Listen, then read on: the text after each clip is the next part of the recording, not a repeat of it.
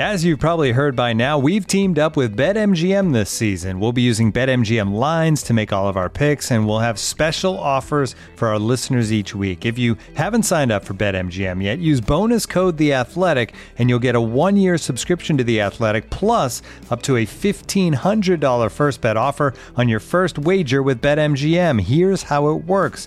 Download the BetMGM app and sign up using bonus code The Athletic. Make your first deposit of at least $10, place your first bet on any game, and claim your voucher for a one-year subscription to The Athletic. See BetMGM.com for terms. U.S. promotional offers not available in D.C., Mississippi, New York, Nevada, Ontario, or Puerto Rico. Gambling problem? Call 1-800-GAMBLER. Available in the U.S. Call 877-8-HOPE-NY or text HOPE-NY 467-369 in New York. Call 1-800-NEXT-STEP in Arizona. 1-800-327-5050 in Massachusetts. 1-800-BETS-OFF in Iowa. 1-800-270-7117 for confidential help in Michigan. 1-800-981-0023 in Puerto Rico. First bet offer for new customers only in partnership with Kansas Crossing Casino and Hotel. Don't forget, if you haven't signed up for BetMGM yet, use bonus code The Athletic, and you'll get a one-year subscription to The Athletic, plus up to a fifteen hundred dollar first bet offer on your first wager.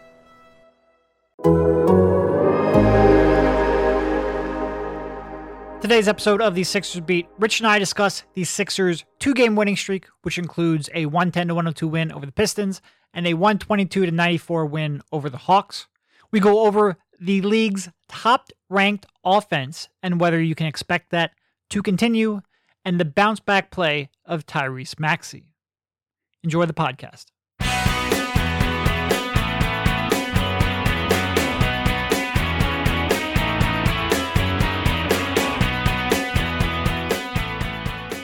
All right, welcome everybody. This is Derek Bodner, joined by Rich Hoffman on the Sixers Beat, part of the Athletics Podcast Network. Since we last spoke, the Sixers reeled off two wins to improve to four and two on the season. Uh, that is a 110 to 102 win over the Detroit Pistons, a 122 to 94 win over the Atlanta Hawks, all of which gives them the league's number one ranked offense. And if you go by relative offensive rating on Basketball Reference, the best offense in franchise history. How you doing, Rich? Wow, when you put it that way, I mean, You might be doing Champ- okay, but you're not doing as okay as the Sixers offense. championship. Yeah, I guess I'm uh trying to figure out my parade plans. And, uh, The second best June? offense uh, in, in or the second best offense in league in uh, franchise history would be the 1966 to 67 Sixers. I don't know if you know anything about that team, but they had a little bit of success. They, they did, and we're we're both writing different stories about them for uh for the Athletic. Uh, yeah, they were uh, they were very good, but they also had Wilt Chamberlain, so. I'm not sure the Sixers can count quite. I mean, Joel Embiid is pretty good. I'm not sure he's Wilt Chamberlain in 1967, though. Uh, I'm not sure I am buying that relative offensive rating either. I'm sure we will get into that on the podcast. I guess where we'll start off uh, would I start off with the game against the Hawks, the most top of mind game, probably the most relevant game, best game they've played so far this season. I think we both agree with that. The one win they have against a real quality opponent. So it was, you know, you start off the season and the Sixers come into that game, they're three and two. And you have wins over the Pelicans without Zion, over the Pistons without Cade, and the way I put it in my article, over the Thunder without NBA talent. So you really didn't have a whole lot of uh, quality wins to bank on. Not that you necessarily need that in the early going, but beating the Hawks, and look, people call that a revenge game. Bullshit. You don't get revenge over the team that ended your season by winning in October uh, in the regular season, especially when that loss could, I mean, that could very legitimately change the traje- trajectory of the franchise. This win is not quite on the same scale of that, but even better than beating the Hawks, it's just getting a real good game under your belt. Definitely their best game of the season. Um, and if it if we were talking about the top offense, like you mentioned, and there were four or five games that were like that Hawks game, then I think you would start to maybe not buy it completely, but at least be open to buying it Yeah. a little bit more. They played really well, uh, and you're right. You do not get uh, revenge from a game in I guess it was June, but a game that typically happens in late May on uh, on October 30th. You, you don't get that on Mischief Night, and you could tell the Hawks were not uh, eh, they weren't quite as pumped up as you would you would hope probably. Uh, but like, look, the Sixers played awesome. I thought their uh, their defense it was their best defensive game of the night, just or uh, of the season. I thought just forcing turnovers like crazy. And it know, was you- also their best defensive game of the night. They did not was. play a better defensive game last night. Yeah. I might have had a few beers after uh, after said. It was game. funny when we were talking about it last night, which is like, hey, can we do this like kind of early in the morning, like can like ten o'clock? I'm like, yeah, you know, I got to write about the game. Can we push back past ten? Uh, and then noon came, and Rich was not quite yet ready. So that does not entirely surprise me that you might have had a beer or two. So yeah, but but I thought like Maxey and um, starting out on Trae Young did a really good job, and then you have Thybulle, who just fucks shit up. I mean, eh, it's just an amazing performance. You had the the great stat in your uh, in your piece today on uh, he's he's got two of the six games under twenty five minutes, three blocks Yeah. and three steals in NBA history. And honestly, three blocks and three steals, it, it feels like it's selling short what he did last night because he was. It was one of those games where he was just moving at a different speed than everybody. Those weren't blocks. Those were complete annihilations. Like you, you those were those made me feel bad, and I wasn't even taking the shot.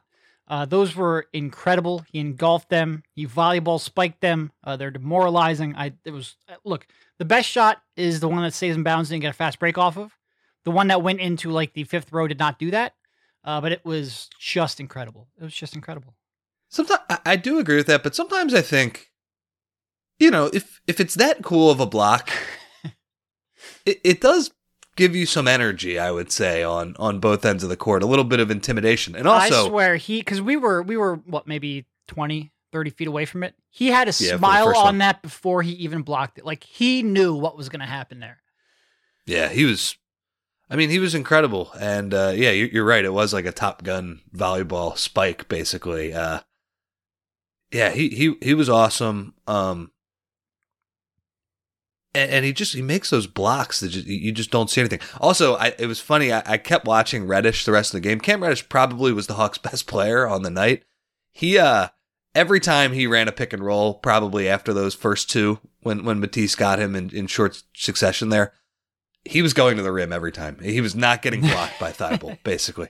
And that just I don't know, like it's it, it's the thing about Matisse Thybulle where he will have games like in New York where he's pretty much useless because, you know, he doesn't get in a defensive groove because that's not always the most consistent thing in the world. It's very hard to do what he did against the Hawks last night.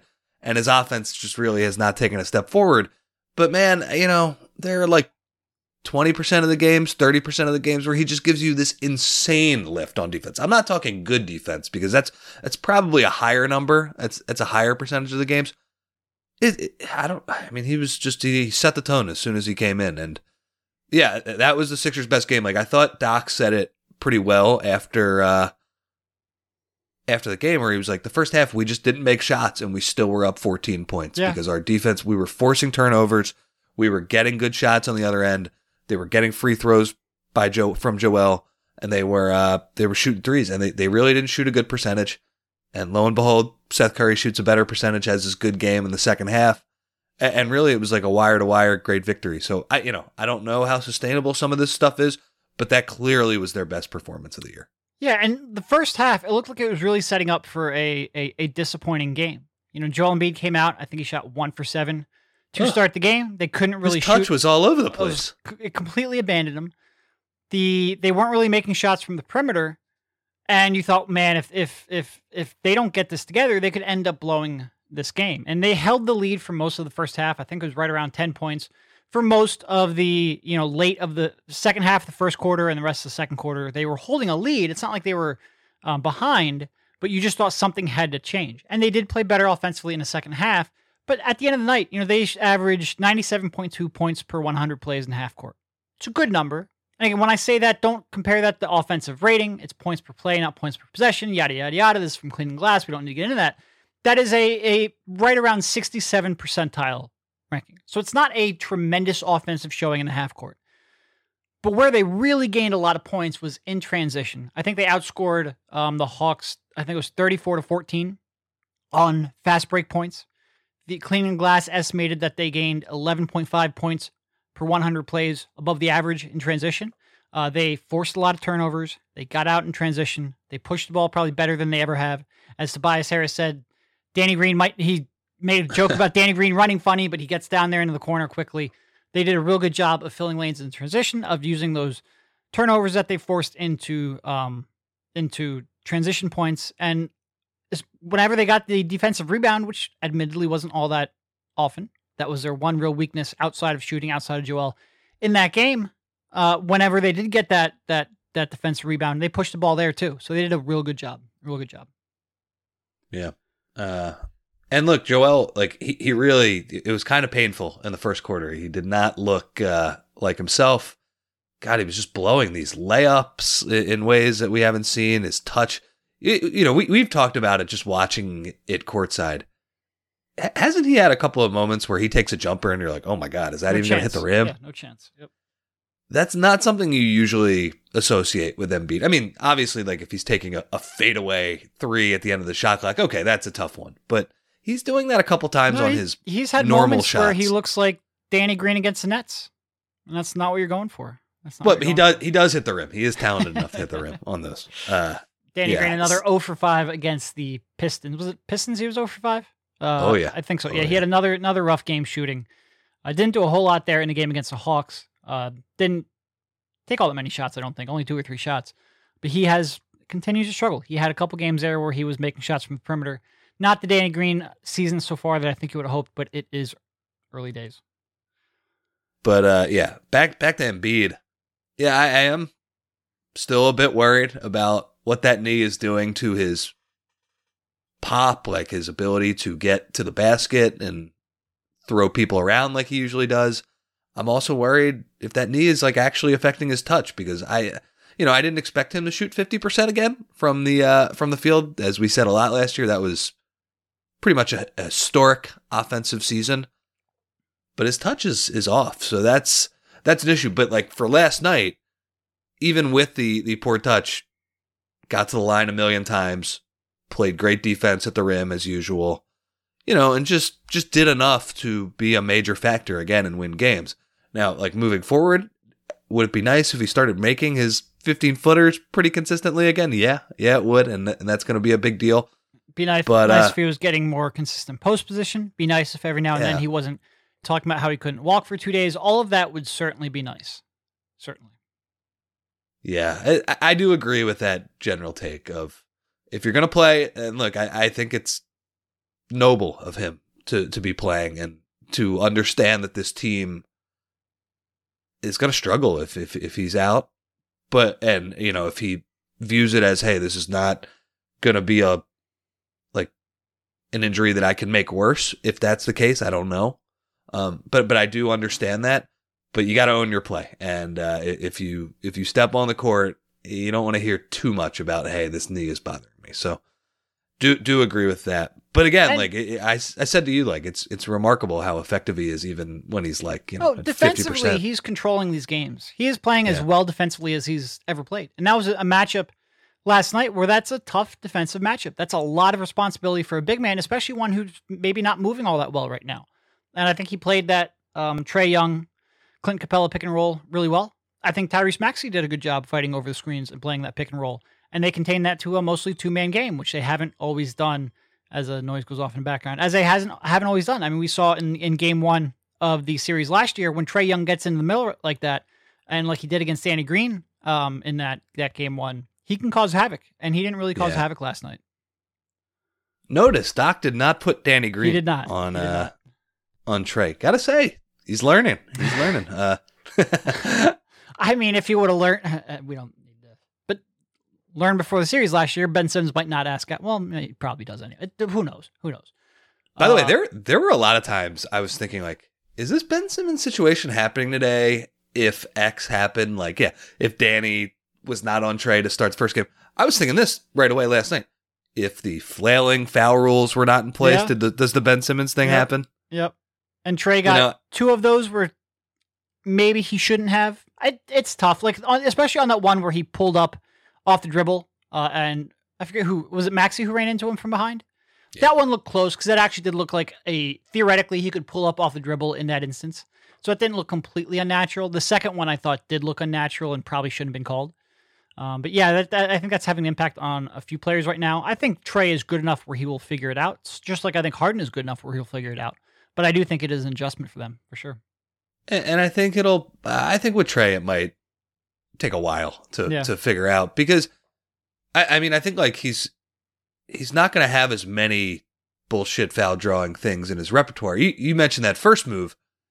That was going from zero to a hundred and stopping on a dime. And I know the NBA does not rule that as kind of a I don't know what's the rule like uh, an Unnatural- abnormal unnatural unnatural is the the term yeah. Uh, that's an unnatural play though to stop that quickly on, on a dime, and that is yes he's not moving backwards, but uh, he is certainly trying to draw a foul there. Sure. And uh, I would hope if there's minimal, like kind of minimal contact, you could argue Maxey ran into him a little bit too hard on that one. If there's minimal contact, I would hope that's a no call moving forward. Is my uh, is my general point. Yeah, and w- with Joe, he uh, it seemed like he was just content to let Trae shoot floaters. Yeah. Hey, Maxey, get over that screen. Don't let him shoot a three. But if he's gonna make his floaters, we're gonna live with that. And guess what? He didn't really make any of his floaters. So no, he missed. He missed six in the lane, and one of them was on a nice rejection by Maxey. But he had some that he could have made, and that would have been a different game for sure. Yeah. for sure. uh, it would have been a, a 12 point game as opposed to a 22 point game. So, no, they, they, they really did play well. And I, I completely agree with you. You know, as much as we wonder about the offense a little bit, the defense is, uh, they're getting opponents to take the shots they want as well. They are, their location effective field goal percentage, their defense number one. So, a lot, lot of mid rangers, not giving up a lot of shots at the rim. And it's, it's like, it goes back to as much as Embiid with the touch is frustrating. Like, it's just it's remarkable how smart he is on defense and and just how much of a presence he is even while not really wanting to move that fast you know and he by the way to say that he still doesn't have some athletic moments in him like he he had a couple he at least had one really nice block uh, on a on a pick and roll i forget who it was last night but uh yeah it's i don't know it's a it's a weird situation but uh i thought as limited as he is he still made a huge impact in that game so Yeah. Yeah, for sure. Um, and and like you said, it, it's it's weird because on the one hand, so their effective field goal percentage. Now I, tweeted this out in the morning, and I had somebody was like, "Oh, what the hell's effective field goal percentage?" It's like, how how'd you find me? If, if anyway, um, in terms of their effective field goal percentage, fifty-seven percent first in the league. Uh, their location effective field goal percentage, basically an estimate of what you would expect them to shoot uh, from based on where they're shooting, 50.6%, the second worst in the league. Uh, I mean, this is where small sample size is really a factor, especially when the teams you're playing are just garbage defensively. And I think by and large they are. You know, I think there is something to the fact that most of the great offenses will shoot better than league average from various floor spots. So I think you could say, well, uh, the fact they're overshooting the expected is good, sure, but you don't normally go from generating the worst shots in the league to having the most efficient offense. Like that's not typically something that happens, uh, especially when you're talking about playing a a very easy schedule. The fact that they are not generating good looks is something that does concern me. Uh, you know, I think this is something where if they don't get Embiid going back on track, and if they don't get some some production from Simmons, whether that is Simmons actually returning or whether that is uh, a trade of Simmons for talent, I I worry long term about their ability to like. It's one thing to beat up on OKC or even Atlanta, who doesn't have a good defense, um, or Detroit. It's another thing to do that against playoff teams, and we really haven't seen that against a playoff caliber defense. Only two playoff teams they've they've played so far: Brooklyn and Atlanta, and those are not defenses where you're really worried about. So we'll see, we'll see. I'm I'm still dubious for sure. it's pretty wild that they're the number one off offense in the absolutely league wild. right now. Absolutely number wild. two on cleaning the glass if you uh, if you want to remove the the garbage time, but Yeah. even so, that's it does not feel like you're watching that. I, I guess the only time it feels like that is when Seth Curry is making a billion threes in a row, and I think he could continue to shoot a, a very high percentage. Like it's pretty clear, but he- you know, what is he at? Like sixty percent right now, seventy percent. and that really is like when you look at their their indicators like they're first of all they're slowest paced team in the league which isn't entirely surprising We've got a post up center and uh, you don't have simmons in there to, to, to push the pace but when you look at everything else turnovers they're a mid-pack team 14th in the league Offensive rebounding, 25th in the league, really bad. They're now getting the free throw line after these last two games, uh, which they weren't earlier. That's turned around a little bit. They're still only eighth Yep. in the league. They're not incredible at it. But yeah, but you with the league's free throws going down, if if Joel just gets his ass in the post a Yeah, little bit, that yeah. that number is going to go up, which is good. That's that's important. you know, but a lot of this, like they're shooting 39% from three, which is fourth best in the league, and they're shooting really well on mid range. Uh, I have, where is that? Uh, they are shooting, nope, I don't have the team specific totals in front of me, but they are shooting really well on, on, on mid range shots. Forty five percent, third in the league. Yeah. So if they don't start, like I said, get if they don't start getting more shots at the rim, which right now should have it up. I don't. I'm the worst. Right now they are second second fewest shots at the rim. If they don't start generating more more threes and more shots at the rim, I just I don't see this sustaining. They have shot more threes and so like last night was an example of I thought the the first half especially they didn't really make a ton of threes, but they they got up a bunch They in the first half. And it was but it was like you said it was the defense was fueling the the transition game and uh that that is like look, I hope for their sake like uh, Doc would go back to them and say like look, if you play relatively like this, we're not going to win every game, but like the vibes are going to be a lot better, uh, you know, probably midway through the season because that that's kind of the template we have to follow. I'm not sure they're capable of it. Like a lot of sloppy passing from Atlanta, and it's it's fun. It's it's so crazy that how important Ben Simmons is to their transition attack because you would think Maxey like he's fast as hell, you know, he, he should be able to push the pace, but it's the combination of not being able to get stops and also.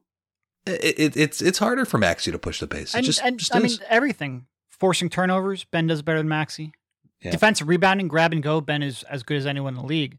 And right now they're not rebounding all that well, uh, and that is a key component to getting out on the break too. You, you can't run if you don't have the ball, as, as- as the saying goes. So yeah, I think they certainly miss Ben in that regard for sure, for sure. And just yeah, we'll see. Should should We'll see. should give credit to Maxey. Uh, his last two After, games, after we killed him, he came out and played his best two games this season by far, not even close.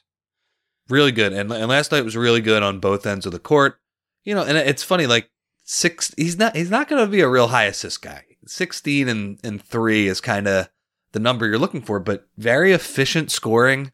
Definitely pushed the pace in transition. Only yeah, only had three assists, but I thought he was responsible for generating good ball movement. Besides that, uh, yeah, he was good. Uh, that hit that step back jumper would would like him. You know, if if they go under that screen, fire away, young man. You know, let's let's see it. And he does look so much more comfortable shooting off the dribble than he does off Yeah. the catch, which individually for his own personal growth and development and reaching his own individual ceiling, you could argue that off the dribble jumper is more important than a catch and shoot jumper.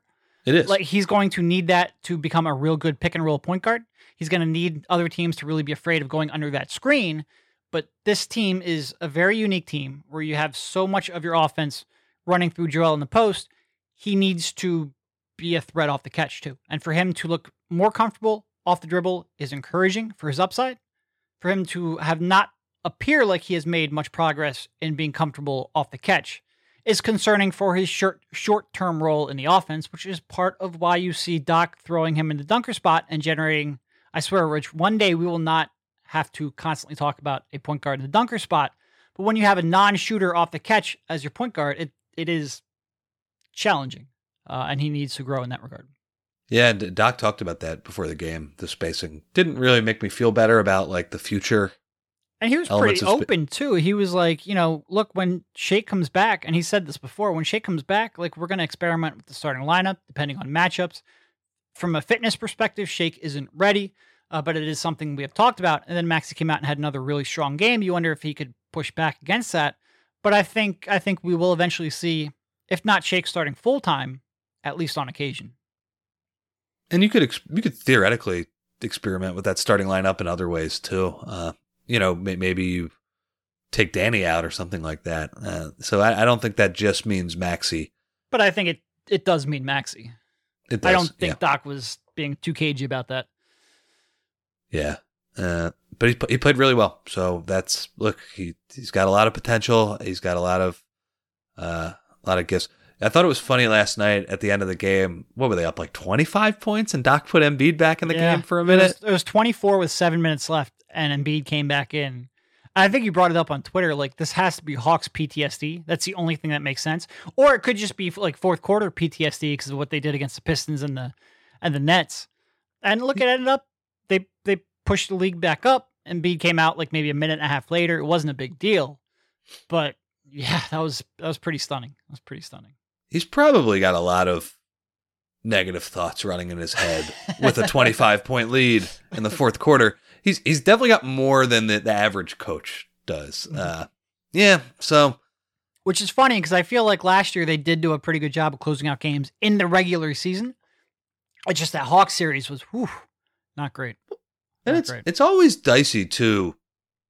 Like even last year when they they had a lot of those old school load management games, when, when you put your bench in for extended minutes in the fourth quarter, trying to see out the game and keep the other team at arms, like there were times last year where it was ah it didn't work. We got to put Joel back in, but but that's kind of the the edge you you're living on there. Uh, last night was not dicey at all. Uh, No, just what, just what was surprising was that they I think they had two I think they had Maxey and Harris in there from the starting lineup. Anyway, it's not like they were in an all bench unit with 20 up 24 with 7 minutes left. They had starters in there to keep them afloat and they still brought Embiid back. Um yeah. for for like three possessions. Yeah, no, which it wasn't they long. It wasn't they scored. But yeah, it just it didn't feel like the game as much Hawks PS, PTSD that you had, as much as the fourth quarter offense has absolutely sucked. We haven't even talked about the Pistons. Oh my god, what a collapse that almost was.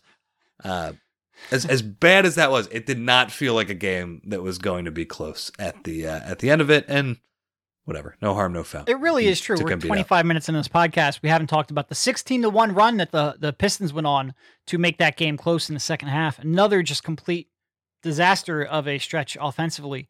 Um, I'm not sure I have. Well, it, it's just it, it's just the complete opposite of what last night's game was, Yeah. right? Yep. They beat the Pistons. That was a bad win. They played bad. Last night was a good win. Uh, and and you know, even if it was a closer game, like I thought when it was 60-46 at halftime, I was like, ah, this is going to be closer down the stretch. Trae's going to make some shots. Everybody's going to shit their pants. Blah blah blah. It probably shouldn't be that dramatic. It's it's a game on October 30th. Uh, but they that was one where they dominated the entire way, and uh, you know you had Embiid after that game being like, "Yeah, we're not even close to good enough," and uh, he was right. I, I don't know if like that message got through in the locker room or anything like that, but uh, yeah, you could tell from his comments after the game. He was like, "Yeah, we didn't we didn't play good at all in this one," and the Pistons, without Cade, they got Cade back last night, uh, are just not a good team. No. No, they are not. Um, that's what I mean. Like before the Hawks game, and that Hawks game changed. We talked about um, last podcast how if they had just beaten the, the, the Nets, maybe the entire feeling around the podcast would have been different. Well, that, that one Hawks win does change the way this podcast went because otherwise you'd be focusing on that Pistons game, which, like you said, might have gotten a W in the, the, the one loss column. It felt like a loss. it very much felt like a loss. And look, early in the season, Joel Embiid's clearly not 100% physically. You don't have anything production wise coming from Ben Simmons, which you expect that to re- be resolved one way or another here eventually. So you really just need to rack up some wins right now because this is an Eastern Conference, which is a lot deeper than it, it was last year. Um, you still have the top heavy teams. Maybe the, the Nets aren't going to be quite as good as you expected them to, weren't quite as good as they theoretically could have been last year. So the top end talent might be a tiny bit down from what you expected, but the talent, you know, three through 10 in this conference got a lot better than it was last year. So racking up these wins is always useful, but not confidence inspiring. Well, I, that win think- against the Hawks was a little confidence inspiring. Yeah, it, de- it definitely was. And I think this is a key stretch uh, from now until probably the end of next week when they start that road trip. Let's even say like the first game of that road trip, Indiana. I believe it's Portland at home, Yep. it's Chicago at home, it's Detroit on the road, it's Chicago, on the again. road, Yep. then it's Knicks Bucks home, and then Toronto, Yep. Toronto at home. Like they need to rack up some wins because I think that West Coast swing after that is going to be pretty painful, and it would be painful probably even for a team that was playing pretty well. Uh, Yeah. so Uh, and let and that West Coast trip, Jazz, Nuggets, Blazers, Kings, Warriors. Like That's- that's, a that's a tough road trip. That is a very that's like that's one where you're you might come home and say, ah, we went two and four, but we weren't even that bad, and you might not be wrong about Yeah. that. So trip. Yep, yep, yep, yep, yep.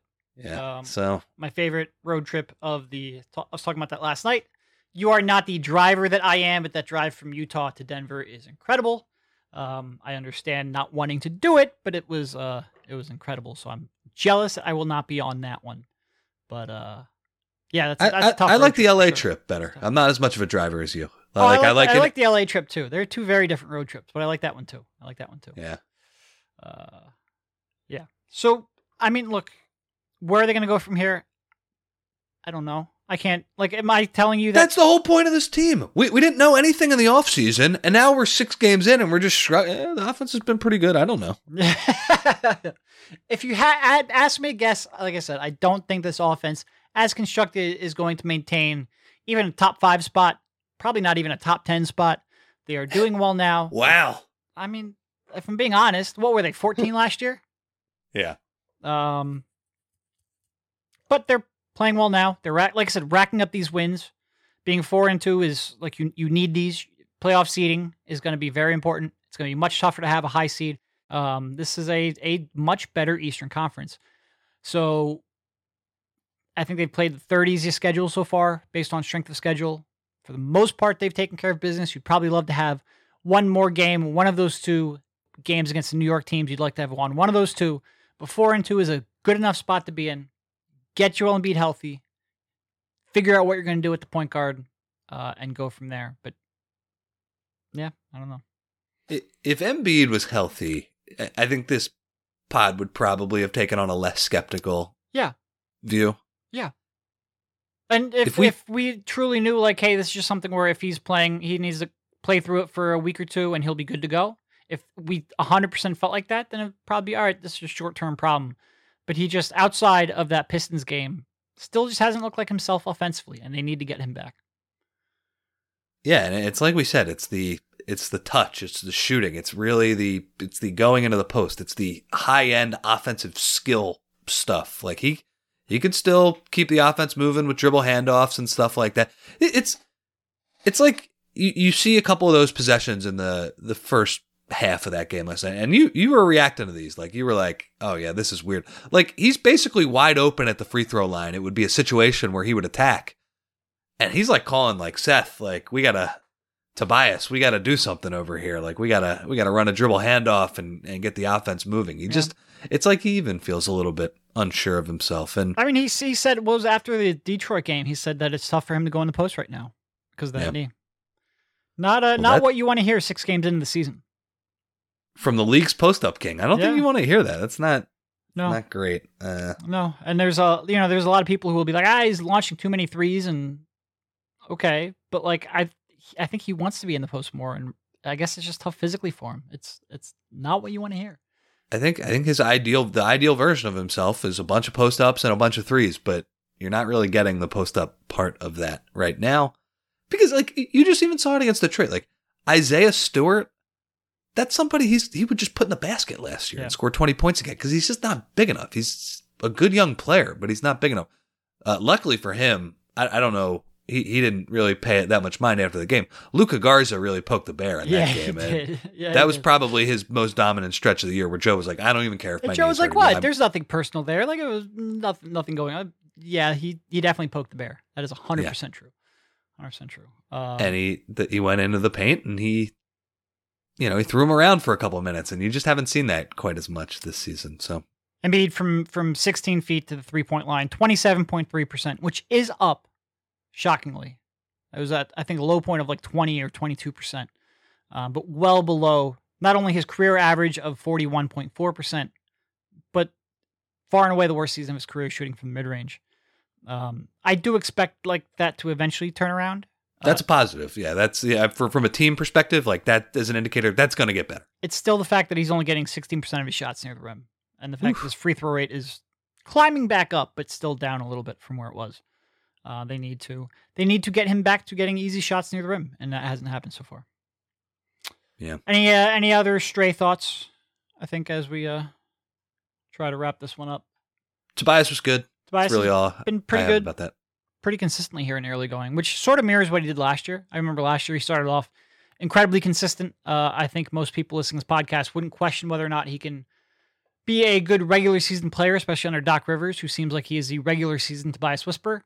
Uh, it is what are you going to do in the playoffs? And I think a lot of people will still rightfully have some questions of what that looks like, uh, especially if he is the second best offensive option, but he is playing extremely well. Uh, 22 points, 11 rebounds, 4 assists on 13 shots there against the Hawks, which followed up a uh, 17 point, 6 rebound on 13 shot performance against the Pistons. Uh, and before that, he had that one where he had nine assists and probably had one of the best passing games of his career. So he has been good. Um, yeah. Yep. Tobias has been good. We touched Curry on earlier. Miss. He doesn't miss. Right. It's crazy. And I mean, Especially he only had against fif- only had 15 points last night on 5 of 9.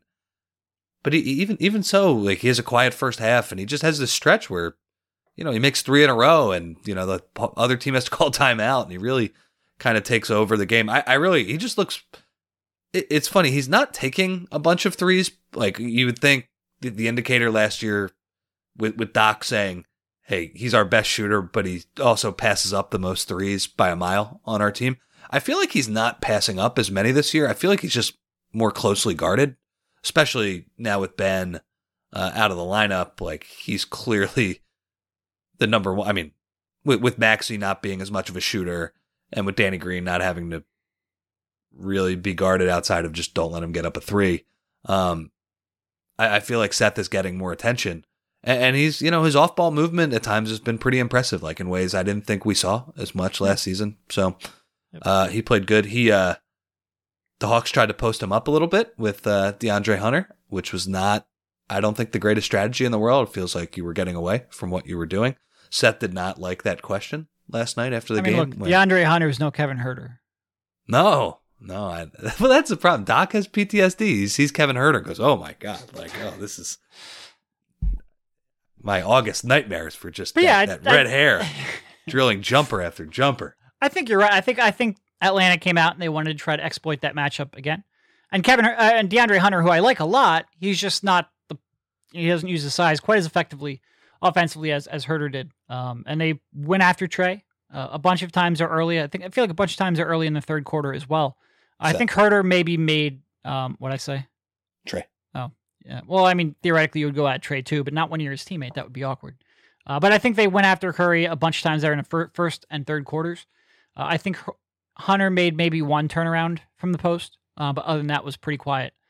Uh, which that's why you live with those. Even when you have a couple inches, not a shot that most people, quite frankly, even work on that much or have in their bag. Okay, take it. Only negative from the game was the glass. Oh my God. They got bludgeoned, and it, it- you know it. It was bad early on, but they they had built that early lead. Uh, it, it got worse and worse as the game went on. But the problem the problem was they were they were forcing a turnover every like second possession and making threes, and it wasn't a close game. But man, I mean, Capela, Collins, and you could. By the way, I also thought you could see Embiid a little bit not athletically being at the craziest level. He wasn't. He wasn't all that interested in chasing some of those rebounds against uh, Capela. I thought, and just John Collins is such a pain in the ass too. Yeah, yeah, he is. Um, Clint Capela ended up with eight offensive rebounds. Gorgui Dieng, uh, four.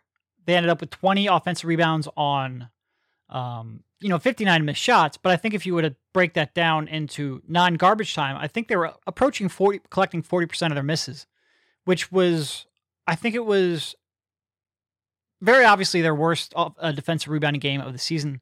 But I think if you go back to last year, it would have been like their second or worst defensive rebounding game. And last year as well, it was just a real bad performance on glass. Really, the only thing they didn't do well.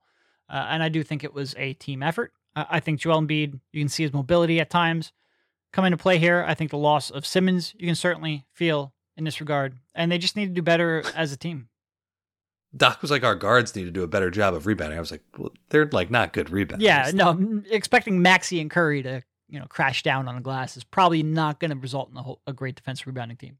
I feel like that's a strategy teams should employ until Simmons comes back too, as well. Like I would, if I was another team, I would sell out pretty hard on the offensive glass. Especially because the Sixers aren't a great transition team anyway right now. So you're not there's not the downside to it either. Yeah. But yeah, I mean Collins, you know, as much uh and and it's funny, you know, you you thought there would be like a lot of bad bad blood from that rivalry, but I don't know. Jo- Joel seemed like he was having a nice time talking to Trae and Collins, who dunked on him and had the shirt of that. Uh, he's I, I think he's just a very good, tough player. And honestly, we talk about PTSD. Some of those rebounds reminded me like game four when he's like throwing Tobias out of the way for key rebounds at the end of it. He's I, I don't know. I he's a guy over the last year I've really grown to appreciate in terms of he still has like a very high skill level. He could jump out of the gym and make threes and make some passes as well. But he's just a tough guy too. So Yep. Yep. Uh, and Atlanta, top five offensive rebounding team pretty much every season. And by every season, I mean the last two, because that's really when this team started to come into focus. Uh, so not entirely surprising the Sixers struggled on the glass, but definitely a concern going forward. Um, I think that's probably just about all that I have on these last two games. That's about it. Like we said, key key stretch coming up just in terms of home games, winnable games. Got to try and bank as many as you can. As as much as we are going to uh kvetch, is that how you say it? Sure, Uh, we'll go with that. A- I don't know if I've ever actually said that word out loud. So I've ty- I've typed it before Yeah. just because I've I don't know. It's maybe it's a sports writer thing to uh to put that in their pieces, but uh but but yeah, like as much as we are going to scrutinize how they are playing, you know, what type of shots they're getting and we think that's important. Uh you know, it is probably a little more important for a team that is as incomplete and uh we don't know what the hell is going to happen to them Yep. in a in a bunch of different ways. By the way, Ben Simmons is is riding an exercise bike. This has been your Ben Simmons update for the uh for the podcast. Doc has no idea when he's going to come back as well, so that's great. Um, but as much as much as we're going to scrutinize how this team is playing, you know, it's more important just winning. That's yeah, it's look, going to look di- it's going to look different I at the end of the season. if you're listening to podcast, you're like, we don't, you know, they're the best offense in the league right now. We don't need a wet blanket podcast host. But like, that's just sort of our job is to look at things through a scrutinizing lens, try to figure out what's going to sustain itself, uh, what is to be concerned about going forward, uh, what we think is going to play out. Um, it's- like I said, it is, it is great that they're picking up these wins because I think seeding is going to be not only important but tough this year in the much better Eastern Conference. But I do think there are some flaws that they have to fix. What one last note on the offense from me. Uh, yeah, yes, I do. When, when you look at the shots they're getting, I think it's very fair of you to say, "Hey, this is going to drop." This is a good shooting team, Yeah. and I, And you know, a- I look. It's a good mid-range shooting team too, and that's why I, I, I said like, yeah, maybe they're way overshooting their expected effective field goal percentage, but I expect this to be a team that overshoots the league average expected effective field goal percentage, just not by this incredible amount. Yeah, but it, it, I think the bench is the perfect, uh, like way to look at this too, because you see that bench right now. It's Shake, it's Matisse, it's Cork, Niang, and Drummond. There's not a lot of shot creation on that group. Like it's it's hard for them to create a good shot. When they do create a good shot, I think they're going to make it. Like I think Niang and and Shake, frankly, like eh, I think he's a better shooter than he showed last year. Cork is playing well. Um, but it's just the issue of how do you create that shot? Um, and, and that's kind of where I see their issues move, moving forward. Somewhat what I see with their starters, like who is creating that shot as well, especially if Embiid is not in the post. Uh, he needs to get in the post just to draw double teams, by the way, too. Um, okay, but I, but I'm rambling. That's about it. All right, uh, I think that is probably a good enough place to cut off. We'll have another one of these here uh, pretty soon. Thank you, Rich, for jumping on, and we will talk to you soon. See you, man.